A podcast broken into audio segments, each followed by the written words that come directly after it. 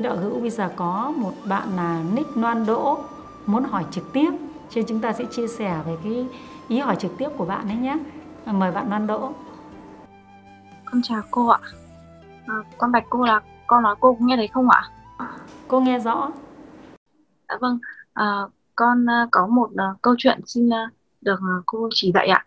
À, ngày uh, vào hôm uh, 29 tháng uh, 8 vừa rồi thì con có mơ một giấc mơ là có một vong linh nam cứ đi theo con. Con đi làm vong linh nam cũng đi theo con. Và con đi ở nhà vong linh cũng đi theo con. Nhưng mà trong giấc mơ thì con không thấy vong linh có làm điều gì ác hại đối với con cả. Thì đến ngày hôm sau thì con đã bạch Phật và cúng dường hồi cúng dường ta bảo hướng phúc báo đến cho vong linh. Ừ, thì con cảm thấy là như thế thì cũng đã khá ổn. Nhưng mà đến ờ, mấy ngày hôm sau thì mẹ con cũng có một giấc mơ là cũng mơ thấy có một người nói vào tai mẹ con là cũng có một vong linh nam à, vẫn đi theo con thì con à, hôm nay được nhân duyên là được uh, trò chuyện cùng cô trong uh, trang uh, tâm sự cùng cô Phạm Thị Yến thì uh, đủ nhân duyên để con được trò chuyện với cô để con xin cô chỉ dạy cho con để con uh, biết uh, giúp đỡ được vong linh và được vong linh không đi theo con nữa ạ. Con xin thành kính chiên công đức trên cô ạ. À, kính thưa các bạn, à, không sợ vong linh đi theo mình đâu. Nếu mà bây giờ vong linh người ta đi theo mình, người ta giúp đỡ mình, mình có thích không? Có thêm người bạn chứ. Đấy nhá.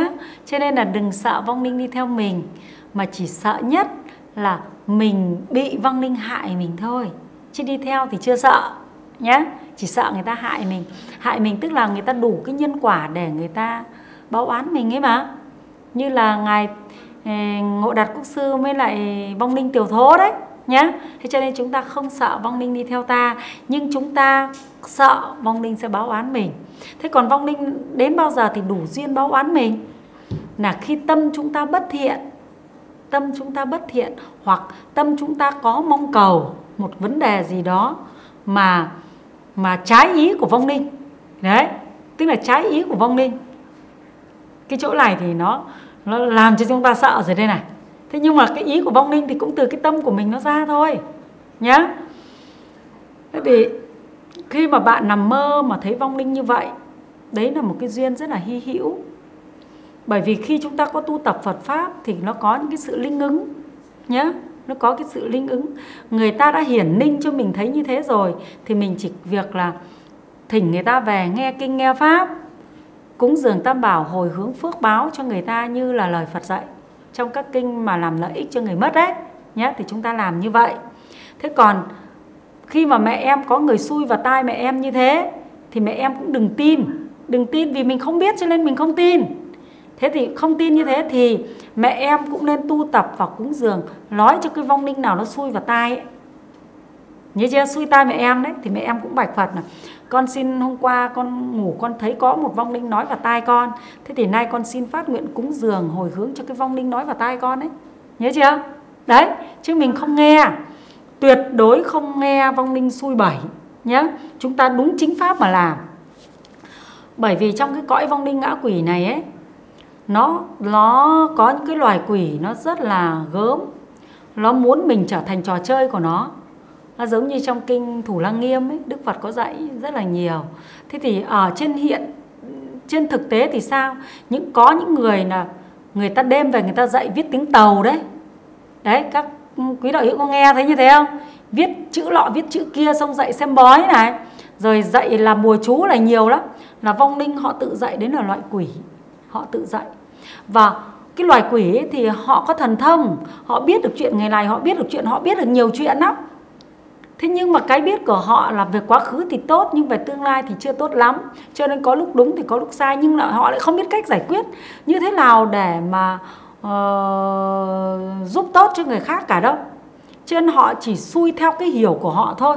Cho nên là họ dạy làm bùa làm chú đủ thứ. Đôi khi dạy tụng kinh dạy lễ bái dạy viết chữ tàu dạy thế này. Nhưng mục đích của họ là gì? Mục đích của họ là chiếm cái thân của mình biến mình trở thành một cái trò chơi của họ đấy mà.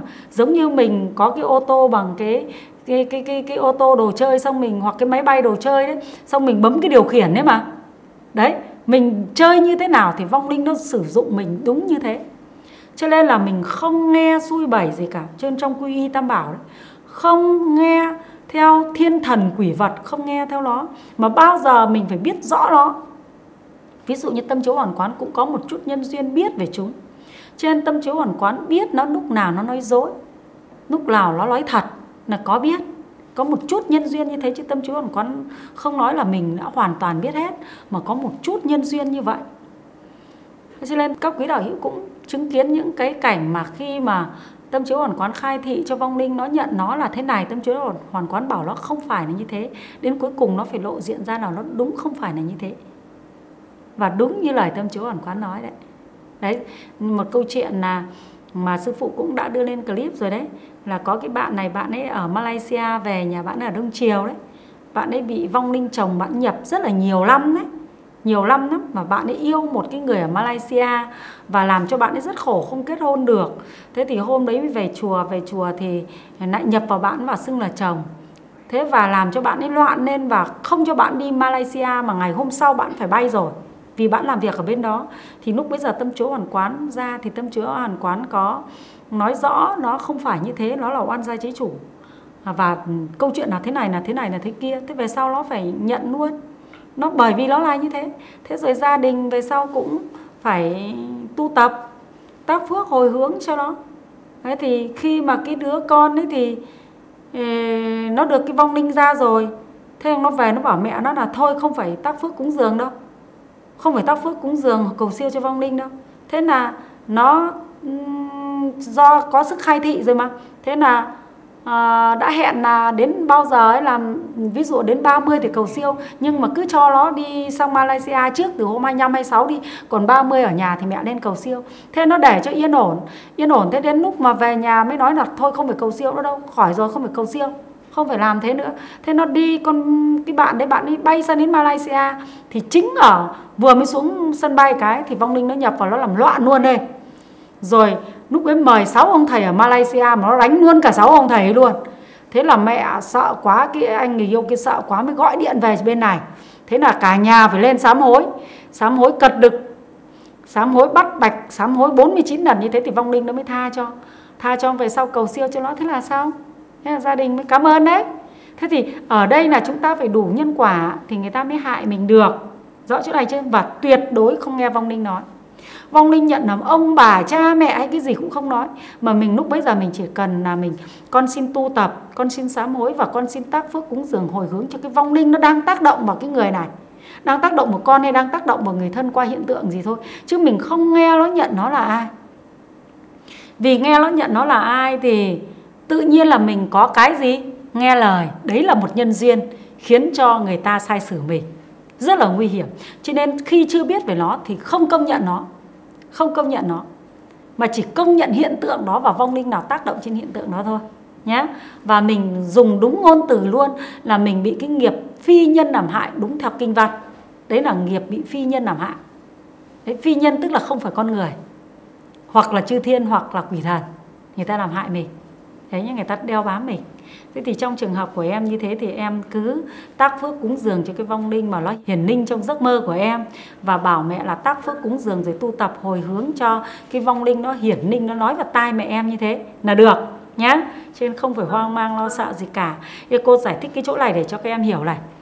Ví dụ như là phước của chúng ta đang là năm, đang là năm thì nó hại mình được, nhưng chúng ta tu tập, chúng ta hồi hướng phước lên làm sáu thì dần dần phước nó tăng lên thì nó không làm hại mình được.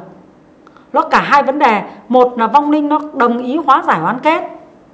Đồng ý hóa giải oán kết thì nó sẽ nhận phần phước đấy, còn nó không đồng ý thì cái phước, thì cái phước đấy nó không nhận, thì cái phước đấy nó hồi hồi hết về mình. Thì cái phước của mình cứ tăng lên, nó cũng không nhận, nó cũng không làm hại mình được. Các quý đạo hiểu rõ chưa? Thế và cái tâm đức của mình nó tăng lên, nó tăng lên thì tự cái mối oán kết đấy nó phải hóa giải thôi tức là tâm đức của mình nó tăng lên, thì không có cơ hội cho nó về làm hại nữa. Và mình phước, mình bố thí nhiều. Và cái quan trọng là cái tâm đức của mình nó tăng thì mình cảm được cái đức của nó. Thế và cuối cùng nó cũng được hóa giải nhé. Cho nên mình không sợ cái phần mà vong linh làm hại. Mình cứ vâng theo lời phật dạy, tu theo theo lời phật dạy là nghiệp bị phi nhân làm hại thì nên làm gì? Trong bài kinh pháp cú, bài kinh là có tiêu đề là tu đạt, khuyên bạn thỉnh phật thì Đức Phật có dạy là người bị phi nhân làm hại thì lên tu trì kinh chú. Tức là mình luôn luôn nghe kinh để cho mình giác ngộ mình chuyển hóa tâm mình. Rồi trong kinh dạy mình ví dụ như kinh địa tạng rồi kinh cái phẩm kinh uh, ngã quỷ sự của tạng kinh nguyên thủy đấy có dạy mình là mình cúng dường làm phước hồi hướng cho vong linh thì vong linh siêu thoát. Đấy mình cứ áp dụng lời phật dạy là mình sẽ thoát được cái nghiệp bị phi nhân làm hại thôi nhé trên không no. Nhưng mà chúng ta lại có một cái lợi thế thế này này. Mọi người cứ hỏi tâm chiếu hoàn quán là xem cho em ở cái chỗ đất này này em về đấy thì em làm ăn có được hay không? Tâm chiếu hoàn quán nói nếu mà cái chỗ đất đấy lại không có chư thiên với quỷ thần mới là không làm ăn được. Còn càng nhiều chư thiên càng nhiều quỷ thần thì mình cứ càng làm phước cho họ thì họ ủng hộ mình thôi. Càng tốt chứ sao? Cho nên không sợ đám đất dữ mà quan trọng ta có biến được từ đất dữ thành đất lành hay không thôi. Và cái cách biến của chúng ta là đúng hay là sai thôi. Ví dụ người ta, người ta chấn người ta yểm vào đấy người ta dùng ma ma ma mạnh hơn bắt lạt ma cũ thì sau này cả hai loại ma cùng cùng hại mình thế nhưng nếu như mà mình biết bố thí người ta gọi trong kinh gọi là bố thí cho người đã mất đấy mà.